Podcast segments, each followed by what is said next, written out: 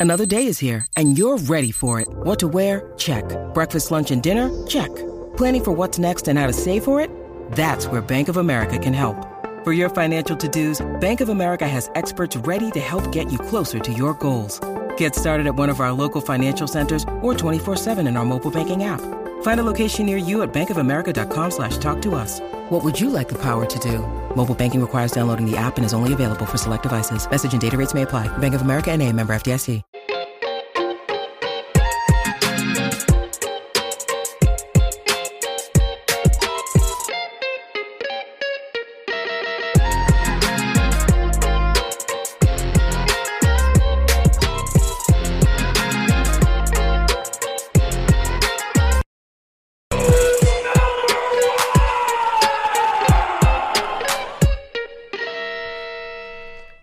Welcome to the Who's Number One podcast, the belly of the beast, the den of the Illuminati, the how's that go? Uh, the official headquarters of the International Crime Syndicate, right?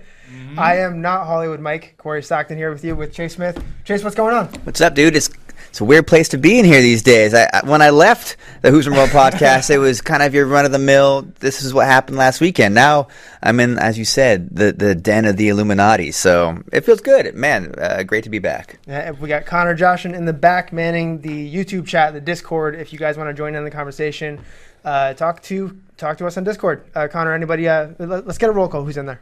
Yeah, O Steve has joined us in the Discord. I'm not seeing anyone in the YouTube chat, but I think that's on my end. I'm messing things up. So, yeah, we're excited. Uh, I'm three. This is my third cup of coffee for the day. So let's hype it up. I know we got no Hollywood mic, but we can like smack ourselves awake a little bit. You know? Are you using that espresso machine? I just got the tutorial on that thing, and it is incredible. I'm making Americanos now on the fly. Really? I've, I've been jacked up on espresso since we got it. We we, we got a, uh, an espresso machine in house here, and I think just in time for Mike Sears to uh, to quit the caffeine, right? 'Cause I think that might have killed him. It is idiot proof. I will say. You just literally put the thing in the grinder, does it, then it tamps it for you, and then yeah, you hit three buttons and you have espresso. I know they say it's idiot proof, but I, it intimidates me still. I like I'm I'm sticking to the Keurig, and I really am against Keurig coffee, but I'm sticking to it. Uh, we got something important to talk about, right? Yep. So normally, and oh, Steve, don't ban me for this. We are not allowed to talk about belts on this show. Typically, we got to make an exception today. I think um, somebody very important to this show uh, received a very important promotion. What was it last week at this point? Right? It was. It was on Friday. It was the day of Road to ADCC. We'll talk about that in a minute. But I, I think we got to give uh, give Mike here the shout out. Um, let's let's watch him get in his black belt. Obviously got it from uh, from Carlson Gracie, right? Which is a, a huge achievement. That's that's not a, a black belt that just anybody can get. Oh yeah, it's super cool, man. Michael went white to black under that lineage. Uh, obviously, he's been here in Texas and also lived for a stint in, in Brazil and was training throughout that period, but always sort of had his association there with Carlson Gracie Jr. It's nice to see him. I actually don't know how long Michael's been training. I, I'm I need to ask him that. I, it's been a long. If you include his wrestling career uh, through high school, I believe. I mean, you you have at least over a decade, maybe 15 years, but not sure how long. You guys know how long he's been doing jujitsu for? So this this footage is actually from a, uh, a little little documentary that uh, that Heath Pedigo and crew shot, and they did a little interview with uh, with Carlson. They, uh, Carlson said that he, uh, Mike Sears joined him around 2012, so he's been at least nine years there, but I, I imagine a lot longer, um, given all of his time before that. Yeah, Um, well, I believe he was at a Carlson affiliate, right? Right. So he's always been under that banner. But um, yeah, okay, that makes sense. 2012 for the uh, the actual uh, HQ. And if you guys want to see want to see this footage, it's actually a really good documentary. There's a uh, there's an interview with with Mike Sears' mom, and of course with with uh, with Heath with Carlson. So Some kids' photos too. If you want to see what Hollywood Mike looked like before the corruption of LA, then, then uh, you can check that out there in that documentary. Really cool that the Daisy Fresh guys in Georgia are putting those out. Uh, great evolution of his skill set, right? He's vlogging all the time these days, and that, that's what people need to do. By the way, just if you, if you want to get out there, make your own media, and just get better and better, it'll pay pay dividends. yeah, th- their YouTube channel is really picking up. It gives you some more behind the scenes look in between. Uh, you know, you watch it in between Daisy Fresh episodes, and you get a, a really good glimpse onto what It's else true. is going on. Uh, Connor, what's going on in the back? Yeah, man, everyone's there. They're here. Ricardo's in the chat. Uh, oh, Steve is obviously holding it down. We got Becerra and Kit, man. Everyone's here. Uh, but yeah, everyone in the chat, go check out Daisy Fresh's YouTube. They're doing uh, all the kind of in between content that you'll want between episodes. Like it's all stacked in there. You get to see it. And shout out Hollywood Mike. Uh, I know everyone in the comments has been wondering if Hollywood Mike actually like trains, and so, turns out he's a black belt, guys. he he knows what he's talking about. So put some respect on his name. That's right. That's right. Josh Jitsu, Josh Jitsu saying Professor Hollywood. It's got a nice ring. oh, to it, huh? I love it. I do love it. Also terrified. But I'm I'm kind of upset that he didn't wear those shades in, into the into the black belt promotion, but I get it. I get it. He Michael Sears was being promoted, not Hollywood Mike per se. Um, we got a lot to talk about, right? Uh, obviously, road to ADCC this past weekend. Uh, six, what I think were wild matchups, twenty minute, well, twenty minute time limit each. Um, I, I think we should start with the main event. Yeah. let's get into it. Yeah, it was it was a ton of fun. Um, uh, I know we have some clips. I don't know if you want to cue this up now or we can get it going. But the main event, uh, it'll be a short clip because Kaynan really made efficient work of Mateus Diniz. An, an incredible achievement when you think about that. Mateus Diniz is a reigning ADCC champ. And this is a rule set that he thrives in, and kind of was able to just take him out pretty quickly, Corey. Yeah, his his pressure from the top, that first snap down he opened up with, I think really set the tone in kind of saying, nope, this is my match. You're just here. Um, the, this this foot sweep he hit was, you know, I, I said this uh, a couple days ago, but it really felt watching it like it was a much longer match. And then when the match was over, I looked at the clock and it said two minutes. I was absolutely alarmed. See, I had, a, I had a totally different experience because uh, when you're in the call, you're kind of in the zone, and I felt it went by so fast. I mean, once it got to the ground, it, we knew Mateus didn't want to be here, right? The last place Mateus Diniz wanted to be was on his back, so I was really, really curious what was going to happen next. And for Mate- or for Kaynan, excuse me, to drop back on a leg, I was just like so interested. I'm like, this is such an evolution of his game. Of course, we learned earlier in the week that he has committed the last five months to exclusively training no gi, and then afterwards says he's chasing the number one pound for pound spot, aka looking at Gordon. Right. That is awesome. What do you guys think about that call out? Yeah, you know, I, I think I'm, I'm actually working up an, an article about this right now. But the the evolution of Kaynan Duarte, since if, if we look back at his 2019 career, right, he won just about everything there was to win. Right? He won ADCC, uh, he won Spider, he had a world gold medal. There were a, a lot of really impressive performances that he made, but he still had a ways a ways to go, right? Because in 2018 he lost to Gordon Ryan uh, via submission at Nogi Pans. Um, the the leaps and bounds he's made since ADCC 2019, he's 18 and one. His only loss was to uh, Roberto Cyborg Abreu.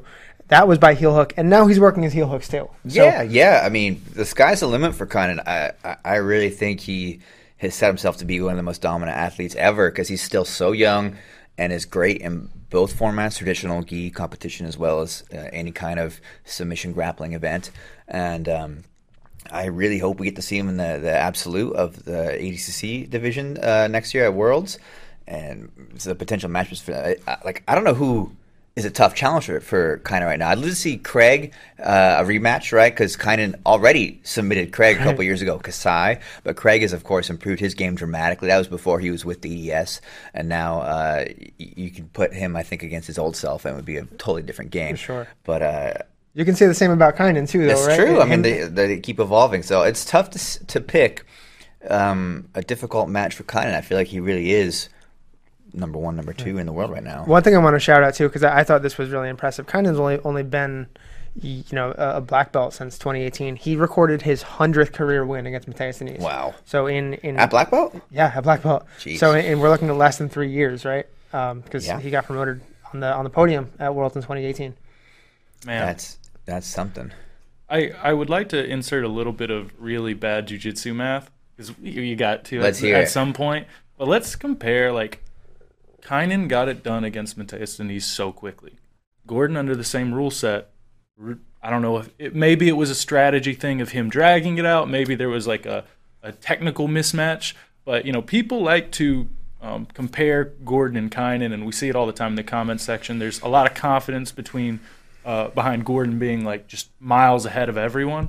But you know, if you use Mateus Diniz as the milestone, that isn't particularly the case. You know, Yeah, I, I don't think it's. I, I get entirely what you're saying because it does, on paper, it looks like, okay, Gordon took 17 and a half minutes to tap Mateus. Kaynan took two minutes and four seconds to tap Mateus. It it doesn't necessarily show that one is better than the other, but it does give us a really good vantage point onto how they play their games, right? Kyna's very explosive. If he has an opening, he takes it. Gordon really likes to play this kind of boa constrictor game and just, you know, work work his way up rather than work his way down. I think the way Kaynan plays. Uh, but uh, really good insight into maybe what to expect if, if they ever run back into each other, which I think everybody's hoping for. Absolutely. Um, you know, Gordon's made some stipulations about whether or not that might happen, and I hope that those uh, loosen up a little bit, right? I think we all want to see that match. That's the match the fans are calling for. But uh, of course, Gordon's career at the moment is very much up in the air. He's hopefully going to come back, and we would all appreciate that. But um, you never know. I mean, it's all up to how his uh, medical situation goes. Yeah, of course. Uh, speaking of Ryan brothers and their medical situations, right? Mm, the mm. the co-main event, Nicky Ryan looked absolutely phenomenal against Dante Leon, uh, right up until and even after he injured his knee. Yeah, yeah, I think we have uh, a, a, clip here as well for, for that match with Nicky Ryan and Dante Leon. But absolutely, you know, one thing that came out on the broadcast was with Gordon there. We asked him, "Is this the Nicky Ryan in the gym?" Because every pre-event promotional period interviews we hear, Nicky Ryan is the toughest guy in the gym for me. He is the uh, fiercest uh, competitor and has basically untapped potential. And each passing event where he has taken home a win, it still hasn't quite met, I think, those expectations that we've been hearing about. I think we saw that, or at least a glimpse of it, uh, at the road to ADCC. Yeah, and and Nicky's always been been critical of his performances. Uh, up until this match against Dante, where he, he even limping off the mat said that he was very pleased with his performance, and I think it's because I think he acknowledged that it's because he got to show us what we so often expect to see from him, given the way that Craig Jones and Gordon Ryan and the entire DDS and Nicky Ryan himself hypes him up as the you know the toughest guy in the room in in Puerto Rico at DDS. Right. Um, I've I've been very critical of, of Nicky, saying that I, I wanted to see more from him. I've been expecting to see more from him, and I I really think that all of that work paid off, especially against a guy like Dante, who Dante doesn't get beat up like that. No, and we saw basically what Dante's A game is executed by Nicky, the wrestling up style. And uh, I was still blown away at how clean those takedowns were, right? I mean, he was so deep under the hips uh, on a, uh, one go. And there was no shot, defend, reshot. It was boom, I'm coming up and I'm taking you down right now. Really, really impressive stuff. And then, of course, uh, when Nicky was able to secure the takedown and put Dante on his back. The passing sequences that Nicky mm-hmm. initiated with the body lock stuff was really, really effective. Um, really shut Dante down in, in ways I, I, did not expect at all. And uh, a little bit of inside info here. We had Gordon Ryan drop by the office um, Monday this week after the event. He did some breakdowns, and he will be breaking down and analyzing Nicky's passing game. So that should be pretty interesting and coming very soon. One thing that, that really jumps out to me is I, I can't say there's a one for one relationship, but I think that um, it, the the thing I've always said about Nicky Ryan is that he doesn't compete enough to hit the same strides that Gordon has has been able to hit. Right when when Gordon was coming up, when Gordon was an early black belt, he was competing every weekend, and we just hadn't really seen that from Nicky. And I, I think it could be that because he's on WNO seemingly every at once a month, right? Mm-hmm. I think mm-hmm. that that experience is finally paying off. And it, it, feels a little bit then unfortunate that he might be out for some time after what happened to his knee. Absolutely. I mean, unfortunate in all scenarios, but I agree that the ring rest that was so much of a factor throughout Nicky's career for him to take a match and be gone for six months, eight months, take a match, um, was maybe fading away. Maybe he was getting into a groove. Uh, so hopefully, it isn't as bad as it looked. He certainly uh, was in poor shape after the match. We had to get kind of wheeled off on afterwards. So uh, we haven't heard anything as far as I know about his diagnosis at the moment. I'm sure they're going to get that looked at and an MRI done as soon as possible and make some judgment calls from there. But yes, I, am really hoping that Nicky gets back quickly. Connor, what did everybody think about this match? Man, I think everyone's happy to see that. You know, it, it sucks to have someone taken out by injury, but it's nice to see a guy go out on his shield. You know, he, he finishes up the match and and wins it in impressive fashion, uh, first and foremost. And I think really what stands out is you know you take a knee injury like that. Usually that like I'm on my butt and for the rest of the time until someone drags me off the mat. But I think Nicky was pushing the pace in the wrestling uh, front pretty much all the way to the end. Um, yeah, and and I think the chat's super impressed because he was able to do that. You know, this isn't him wrestling up on some guy who doesn't wrestle. This is Dante Leon. So uh, everyone is excited to see it. Uh, but hopefully, when he comes back, he is still in the gym, Nicky. You know, I don't want this to be a setback because he will have to take some time. Sure. One thing that really impressed me about the the strategy of the guard pull too was realizing that he was injured, understanding he was up three points. Mm. It made it up five points, I think, right? I think it was um, actually I think it might have just been three, but yeah. But he he had the wherewithal to pull guard and concede a negative point Mm-hmm. rather than risk being taken down directly into side control and give up four, or taken down and passed and give up, you know, four or five.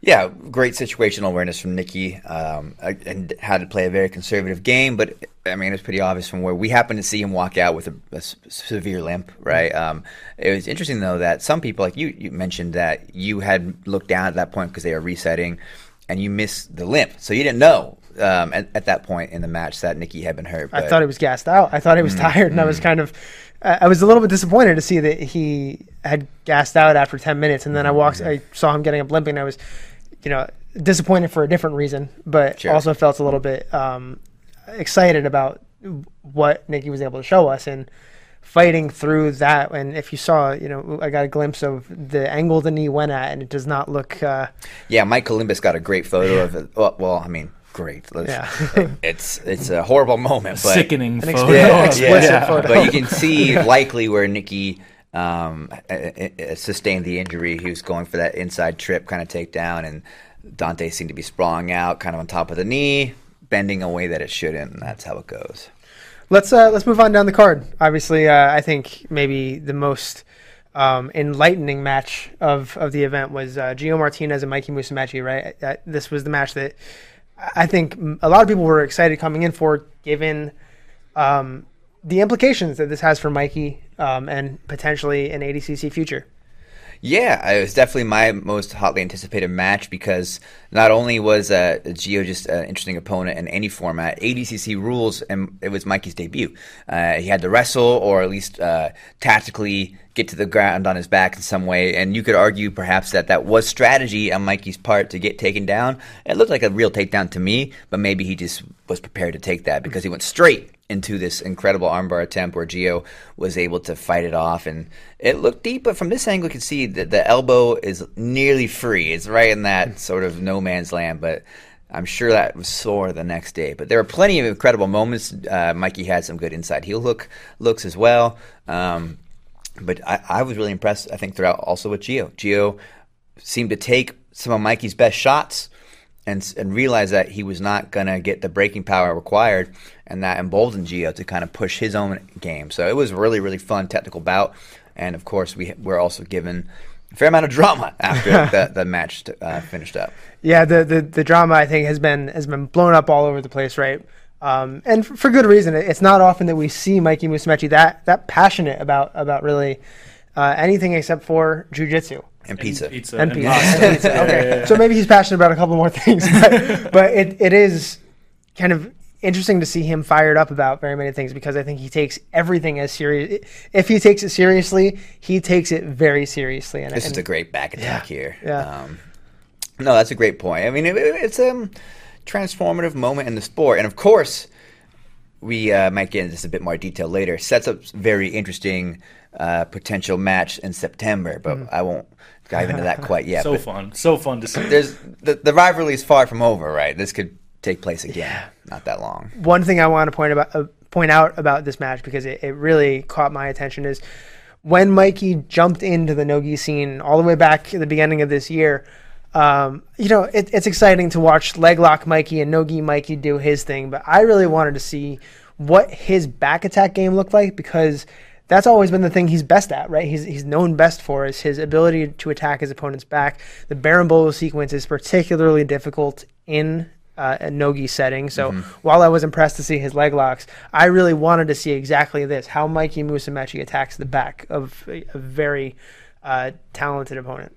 Yeah, and it's that, that matrix style game, right? It really it's it's a great bridge between gi and no gi, and I, I find myself using it as well because I'm predominantly a gi player. But you avoid some of the problems of closing the distance uh, with the berimbolo and no gi. It's hard to hold on those hips sometimes. Some guys are great at it. Obviously, I'm, I'm, sure Mikey can do it as well. But I do feel there's a little bit more control when you play some of that K guard and swing the leg over. You have a better bite all the way through. Plus, you can transition to other things as Mikey was doing too. So, yeah, I mean Mikey's game is only going to get better. It's scary how much he adds in between appearances, and uh, we know he's going to be absolutely laser focused going into September. Uh, absolutely, and and potentially further on than that, right? There there could have been some ADCC implications in this match. I know Mikey was invited a couple of times. Um, mm, that's true. Never that's made it out, but this is a good uh, a good argument that he deserves to be uh, invited back again. So I was I was actually happened to be sat next to uh, Mikey and Mo when they were chatting right after the mat, and Mikey goes, "Mo, Mo, please tell me this is enough for ADCC. tell me I'm invited." And Mo goes, "I can't promise it yet." But it could happen. So I think I think it wouldn't be shocking, especially if Mikey continues to perform in the coming months.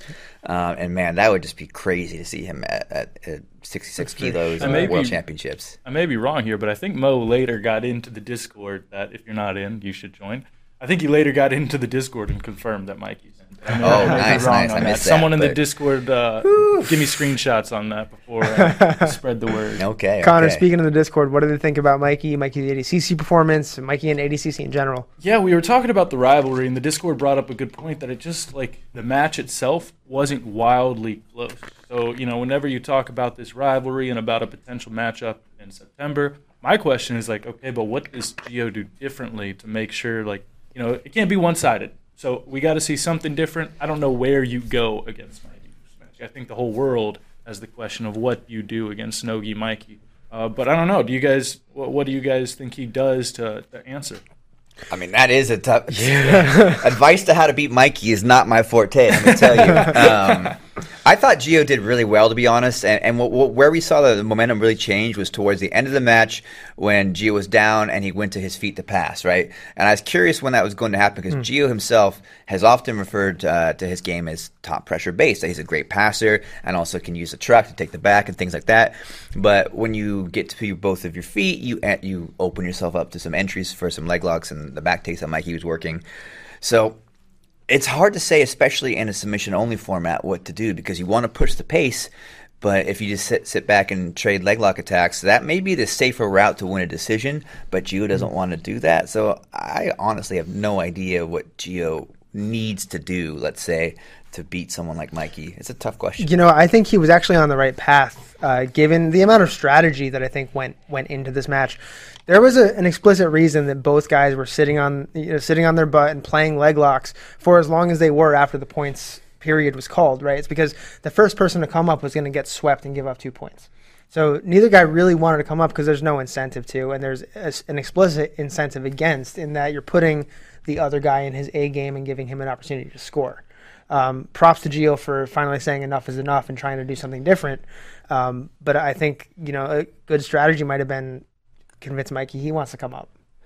Yeah, yeah, but uh, good luck forcing right. Mikey out of his comfort for zone, sure. right? Mikey's a very committed competitor to his, strategy, so. But I, I, I would love to see it run back. You know, I think, yeah, it wasn't necessarily a, um, a razor thin decision or anything like that. Mikey clearly had the upper hand towards the end of the match, as well as the submission attempts that aren't necessarily rewarded by an advantage or anything. But um, I think Gio's the kind of competitor that could really take this performance and uh, adjust his strategy and come back with something a bit different. For sure. Um, and strategy is a, a, huge factor, I think, in, in, approaching Mikey, as it was, I think, for for Anna Carolina up against Liz Clay. And I've got to issue an apology. I think the entire internet was Anna Carolina an apology, right? Mm. Because we were all very much in Liz Clay's corner. Um, I, given that she was on an 11 match win, 11 match submission win streak, mm-hmm, mm-hmm. I, I, I think I can understand why so many people were counting Anna Carolina out. But Anna Carolina had the perfect strategy to beat Liz Clay. Yeah, her positioning um, Thanks, Kyle. uh, was was absolutely incredible from the passing positions. Right, she she did uh, find herself in one tight knee bar that she was able to get out of, and once that happened, we never saw her out of position again. And she was really great at negating Liz Clay's shield. Right, uh, so Liz Clay often gets a foot or at least a knee in front of her opponent, and has these crazy flexible hips. Anna Carolina positioned herself in a knee cut uh, passing style that really just completely eliminated that angle and was able to sort of grind her way through to several nice passes. I think only rewarded for one of the passes, but was able to force Liz to, uh, to turtle and get into a very defensive posture. Uh, really, really nice work. And of course, she ended the match there with that that arm triangle in and a completely dominant position. But I, I was really impressed throughout, and I thought her strategy here of using these headlocks to try and help her get through the pass, and of course threaten a sub. Um, I mean, you couldn't have asked for a, a, better game plan. Yeah, I'm, I'm curious if if she's kind of written the playbook on how to address Liz Clay's guard because the, the, the thing about Liz's guard is she's so flexible, she's so dangerous, and she has a really unique way of setting up her leg entanglements, right? But it's it's dangerous enough that a lot of people don't want to really try to pass her, and even if they could, they can't. For example, Gabby Garcia couldn't pass Liz Clay's guard in a 15 minute match, mm-hmm, and she mm-hmm. was she was trying, right? She had had a significant size advantage. Um, she she couldn't find the way to do it. Do you think Anna Carolina might have given us some insight, given some other people in the field some insight on how to take on a guard like Liz Clay? I mean, you have to be incredibly talented. For um, I don't think it's a secret uh, how how to beat someone like Liz. You have to pressure in, but Liz is so good at, at, at capturing uh, submissions from there. I mean, Anna Carolina did a great job of staying out of the leg lock danger. She, like I said, there was that one close moment, and I think if you give uh, the advice of saying, "Oh, just pass like Anna did," well, you do set people up to get leg locked. I mean, sure. Anna was just very good at staying safe, but here's that moment I was talking about. This knee was fully extended. Anna had to take, i I'm sure, a little bit of pressure to before she was able to extract herself. Ooh, that looks uh, tight. Yeah, and then you can see she's working her way through it. The knees out right there. But uh, I think this, if any piece of advice, would be to try maybe jump on the head like this because that that's no longer just perfect pressing pressure uh, passing, but a little more opportunistic. I think so. Yeah, right. and and we're about to step into the who's number one rule set, and so like you know, in something that counts submissions very highly in its scoring criteria, if these guys, you know, meet again, that that may be something really making sure you're latching on so you're coming out of the pass with a submission attempt already kind of locked in. For you. Yeah, it would be interesting how this match would be different in a, in WNO rules, right? Mm-hmm. Um, ADCC rules uh, put Liz, I think, directly on the offensive, being that she was immediately down a point. Mm-hmm, um, mm-hmm. The moment the moment she pulled the guard, she was down a point. Um, she had that knee bar. She had a couple looks at heel hooks. The knee bar was by far the tightest submission she had. Um, that arm triangle and a couple of those guillotines could have done enough to steal the show. It would be a very tough decision under the WNO format. Um, I still think I would lean towards Anna just mm-hmm. because of the amount of time she spent pushing the pace and dominating positionally, plus the sub attempt at the end. But yeah, I could see potentially Liz being rewarded the win in that match in some ways too under WNO. Uh, and yeah, who knows? We we still haven't uh, gotten to that division yet for the September championships, but I wouldn't be shocked if they made their way in there. Who knows? Um, but again, a phenomenal performance there from Anna Carolina Vieira, and I'm looking forward to see Liz Clay back sometime soon as well. I'm sure she'll be back right away. Yeah, yeah, I'm definitely looking forward to seeing uh, this match happen again in the in the near future. Um, there's, there's, a lot of obviously girls in that division who uh, would be great matches for Anna Carolina or for Liz. Mm-hmm. Um, that that division is just, just so stacked. Um, let's talk about the uh, 34 to nothing win, uh, Hulk versus William Tackett. Um, I, I, think that was a, obviously a great display of what Hulk does best, which is smash. Smash. exactly. Um, it, it, was interesting to see how much pressure he was able to put on the guard of William Tackett, who's really capable of, of bending his way out of nearly anybody else's passing attempts. Yeah, um, it was definitely very familiar and, and, similar to the way their match played out in November at Subversive, which was sub only, so no points. But uh, Lucas was able to pass the card several times and kind of dominate positionally. William, for his part, is super dangerous and, and could always, you know, flip the script and, and get a submission uh, attempt in there. But Hulk, Hulk is just tactically so sound. And I think um, his choice of, of moving into north south really, really eliminates any kind of counters. There's no buggy chokes or anything, no Hail Marys there. And Hulk has a great north south choke that we didn't really see come into play too much. I think he fished for it a couple times. But um, what do you guys think? There's a lot of chatter about Hulk putting up 34 and then not really getting close to a sub. Is that a, a worthwhile conversation, or are people just a little salty? I mean, he clearly played it conservative, right? He was he was putting himself back in Tackett's guard rather than moving forward. With that said, you have to understand that despite the fact that he might have gassed William Tackett out, despite the fact that he was clearly winning the positional battle, all William Tackett needs is one bite on the leg, Mm-hmm, right? So it, you can't take so much of a risk that you end up ruining a 30, 34 to nothing lead. That I think that looks a lot worse than winning and not attacking as much as maybe the audience wants, is blowing that lead. Well, I would say definitely losing by submission would be worse, no doubt there. but uh, yeah, I think you're right. I think William, of course, was also shelling up a, a bit towards the end, which makes it infinitely hard to get a sub.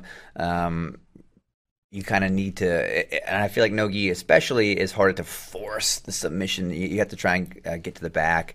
Um, uh, I don't know. It, it, can be very tricky, and Williams. Uh, quite talented, right? Quite talented at defense. So yeah, worth noting that William Tackett hasn't lost by submission yet in his uh, in his black belt career, or uh, even before that, he got his black belt recently, right? But mm-hmm. in his let's call it pro career. Pro career. There you have it. So no easy task to get someone like William to tap, and um, I think Hall just played it smart, took home the W.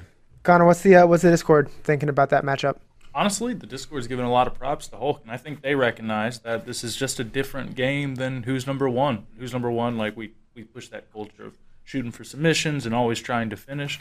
But you know what we saw at Road to ADCC was it's points. So uh, I think Hulk played a great game. Discord gets it.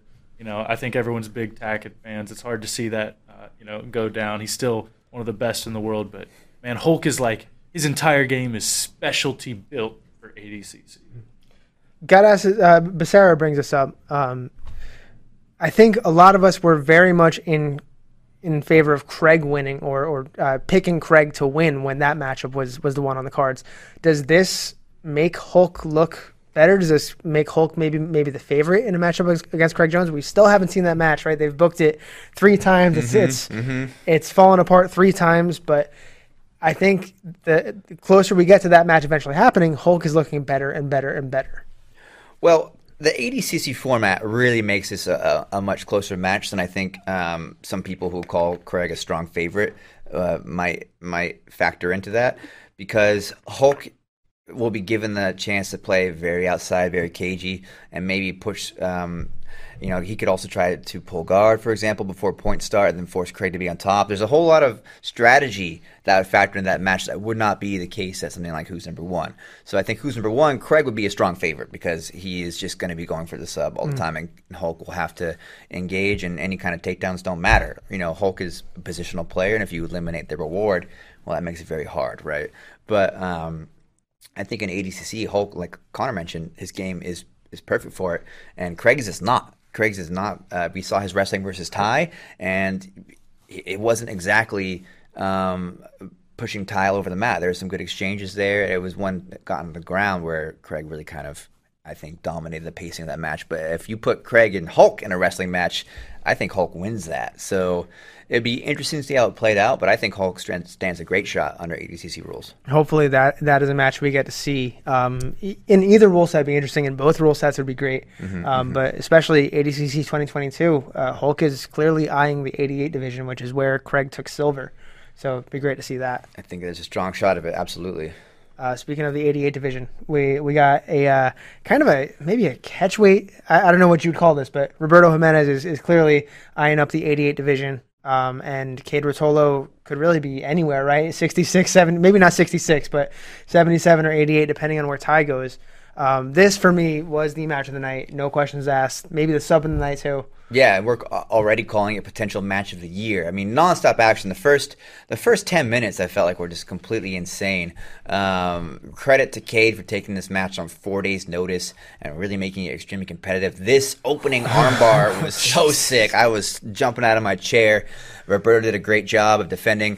Uh, when I was watching it live, the arm looked a little further extended than it actually was. I mm. mean, it's it's tight, but I think Roberto was you know not as much danger as my initial viewing but really interesting throughout. And man, both guys are just so freaking good at jiu-jitsu. It's terrifying. Really fun to see Roberto playing kind of a loose game. He can sometimes be be a little bit tight depending on his opponent, maybe not open up as much as we like to see him, but he's absolutely at his best. This is a great example of it. He's at his best when he's able to just loosen up and go with the flow. Um, clearly, I think his jujitsu matches his personality well. Oh, the scramble is so fun as match, and this really is is a match that we should show people when you're talking about what ADCC hopes to accomplish. Right. So the the points and no points periods can get kind of complicated, and some people don't don't know why they are there. Well, this is why they want to give people the freedom to move uh, openly, uh, really, really just go for the sub, not be too concerned about positional play. That has evolved over the years into a very strategic way to make your to make your way into the points period. But when you have two guys that are not so interested in, in strategy and rather just fight to the death, basically, well, you get a match like this, and uh, yeah, it really was paid off well for the fans. Of course, we were all very, very sad that Andrew Wiltse wasn't able to be there. But we were hoping that the first match would be exactly like this and just kind of set the tone for the night. And I, I think you couldn't have asked for a better better result, very or at least a better uh, entertainment. Right. You know, I don't want to take anything away from Kid Ruotolo. Obviously, mm-hmm, he took mm-hmm. this match on four days' notice. He was fighting up in weight, um, but I wonder how much. So his game, in my opinion, relies a lot on breaking his opponent first and then doing kind of what he wants to do. Um, I, I, wonder if it was a mistake to play this open against Roberto, knowing that nobody's going to break Roberto's cardio. Um, nah, not at all. I think that's his game, you know. Um, and he had some great looks, you know. Uh, that armbar for, for one yeah. comes to mind. Some sweeps were right there. I would say Roberto was never, besides that armbar, in, in complete danger, but I think Cade brought the right mentality, and um, I think it was so wild that if you ran it back again, it, it, could play out differently. Right, and you know, I, I said the word mistake, but I don't think it's ever really a mistake to uh, to fight like that on ADCC or who's number one mm-hmm, mat. Mm-hmm. I think any anybody who has watched Who's Number One or the Road to ADCC show knows that that's what we want. That's what we're looking for. That's what's going to get you invited back. So 100% props to Cade. I'd love to see it come out and fight like that every single time. Um, and that's that's the way he does, and that's that's why he keeps coming back. Yeah, losing an explosive match much cooler than winning a boring one. Absolutely. Yes, yes. What's uh what's everybody's take on it back in the Discord? Man, Mikey K thinks this is match of the night, hundred percent. But you know, I think we're the bigger question is is it match of the year? But honestly, so many of Cade's matches end up having that question mark around them. It's hard to you know not just be biased and give it to him every time he takes the mat. Um, yeah, but everyone's excited. I don't think anyone's joining in too much right now. But if uh, you're not already in there, join the Discord horde, or at least throw some stuff out there, because later in this uh, segment, I think we'll eventually be uh, giving some shout outs to our favorite uh, members of the community. So join in. Speaking of uh, Cade Ruotolo, uh, earlier this week we uh, we t- started releasing some of the names in the uh, the 155 pound division for Ooh. the Who's Number One Championship on September 25th and 26th. And man, I'm so excited to release the rest of these two names, so the, the rest of the bracket, so mm-hmm. that we mm-hmm. can actually talk about this whole thing because it's wild and we know who's coming up, but every time I see the name get announced, uh, every time I see a new name get announced, I get chills. It's been hard to keep this under our hats for the last two months, basically. I mean, the project has been in in the works for over a year, but now we've we've narrowed down the field and we're releasing the names. The divisions are starting to take shape, and yeah, I feel I feel like we're just really uh, running on some serious momentum here, coming out of the road to ADCC, and of course, um, today we our our last announcement of this afternoon was Ethan Crelinsten here, joining if we read off the list, Mike Musumeci, Cade Ruotolo, Gio Martinez, Diego Pato Oliveira, Cole Abate, and of course Ethan. So I love this division. 155 is so crazy, and um, I, I, think some names shock people, right? Like Cole Abate uh, is definitely, as uh, Hollywood Mike put it, nuclear bomb, right? No one expected Cole Abate, 16-year-old blue belt, to be jumping in to the most prestigious event of the year. And uh, what do you guys what do you guys make of that? Yeah, you know, if you look at you know some of the comments on on on the post that we made about Cole being in the bracket, there's a lot of people that are not counting the 16 year old blue belt out of this by mm-hmm, any means, mm-hmm. even if it's against Cade Ruotolo, Mikey Mus. I mean, the top guys at 145, the top guys at 155, some of the top guys at you know, 135. Um, doesn't matter. Cole is ranked number 10. He's a blue belt. He's a teenager, but according to the you know the fans, the people that are are tuning in to watch this, he's got every bit of a chance. I believe it. And uh, it's worth noting, by the way, that the rollout of these names do not correspond to a bracket. So the bracket has yet to be released yet or even finalized. So um, don't read too much into the list or the release dates. It's just who's in the division. And 155 is freaking crazy. So let, us just throw out some dream matches, though, right? Like uh, I could think of probably 10 different matches I'd love to see here already. But what, what, what jumped out to you? What would you want to see? Uh, I mean, there, there's and maybe Connor yeah. throw it out to the Discord as well. Yeah, I, I want to hear the, the Discord Discord's input on this. But for me, I think the the number one match that I want to watch is Cade Ruotolo, Mikey Musumeci, both coming off of uh, really exciting performances, both having in my opinion, career years. I think mm-hmm. Cade Ruotolo is having the best year of his career, and Mikey Musumeci is really reinventing himself. So I want to see what that looks like now. They're both kind of on a collision course for me. Absolutely. I mean, I think Mikey versus anyone on this list is, is a curiosity. I would love to see Cole Abate versus uh, Ethan Crelinsten, to be honest. I think that's an insane matchup. Going to be super physical, uh, some really exciting, I think, wrestling exchanges as well as whatever we see on the ground. And uh, it'll be a serious test for Cole, right? Because, uh, I mean, Ethan's one of the very best in the world. And, uh, I just don't know how it's going to play. I, I, don't know what we would actually see in that yeah, match. And that matchup particularly strikes me as you know Ethan is a strong human being. So yes, exactly. You know, so is Cole. Yeah, you look at Cole a year ago, and you know, of course, he's 16. Th- uh, that's what happens, right? But yeah, it's freaking awesome. Watching, I, th- I think we'll get to see how how how Cole does against a grown man because I think as far as that division goes, Ethan is probably the best definition of like man strength, right? He's he's really he's seriously strong. I yeah. can confirm this. yes. Um, Connor, what's uh what's going on in Discord chat? How does uh, everybody feel? I, I want to hear some maybe uh, favorite potential matchups. Man, everyone's excited about Mikey versus pretty much anybody. Yep. You know, uh, Mikey versus Ethan was the first one. Our boy O Steve pointed out, which I'm a big fan of that one. Any and Mikey versus anyone that physically tries to take the match over, I'm about. We also got uh, Cade Mikey, and I think that's a very similar. Uh, seeing Cade try and wrap up some some darces or whatnot, trying to pass Marky, Mikey's guard would be so fun.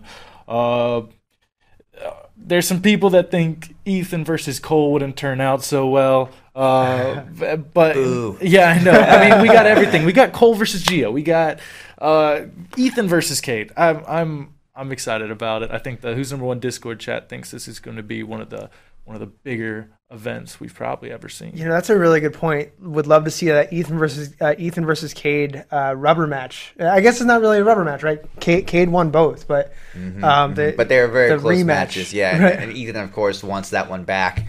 Um, wants both of them back. Sure. Uh, you got Gio Martinez versus anybody. I think people may be sleeping on Pato a little bit. Pato of course, one Nogi Pan submitting everyone along the way, uh, including uh, some some super high level grapplers like Josh Cisneros, Savage Kneebar, Savage Kneebar.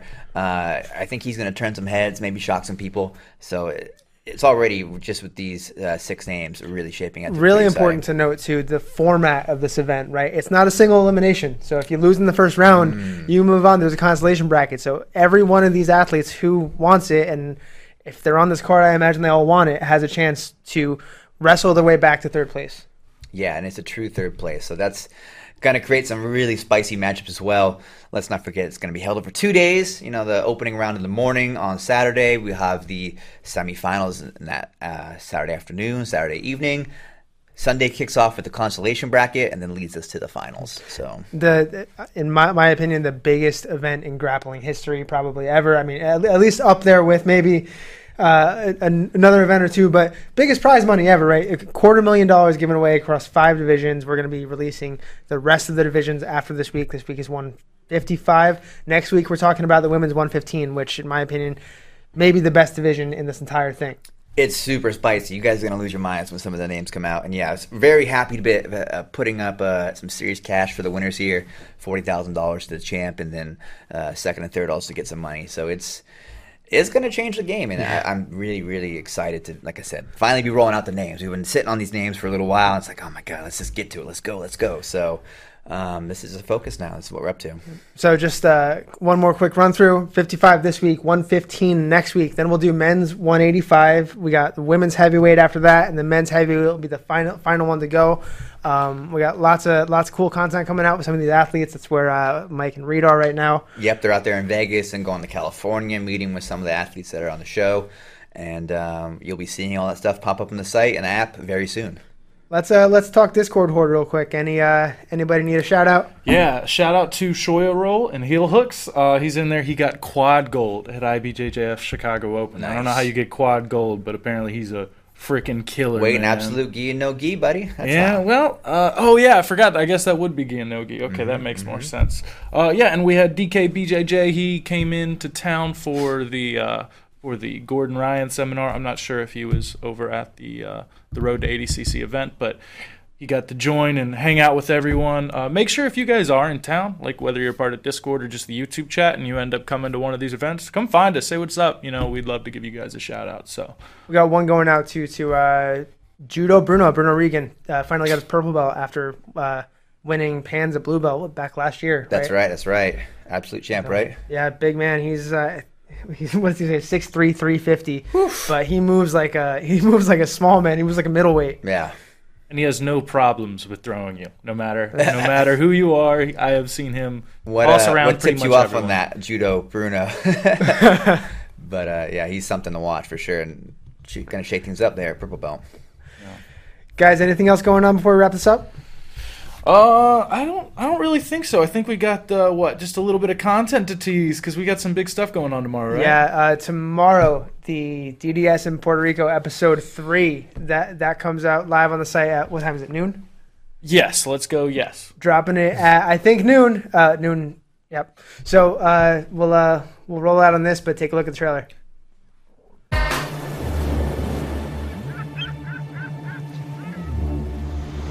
What are we doing right now, Nicky? We have a little uh, beach wrestling tournament.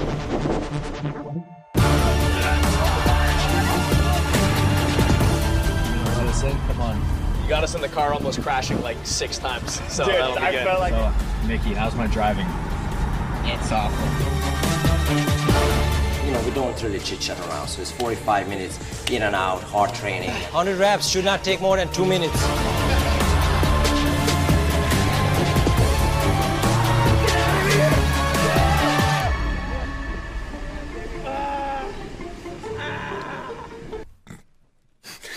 Cries of pain and agony in the trailer. I'm excited. This could be awesome to come up tomorrow. Yep, Yeah, so and that'll be noon Eastern time, and we'll do 11 a.m. Central time. tune in for that. We'll be back next week. We can talk about next week. We can talk about the rest of these two guys. We'll uh, we'll be announcing them uh, tomorrow. The the rest of the division, uh, and we'll be able to start talking about the women's 115. Uh, guys, tune in next week. Corey Stockton,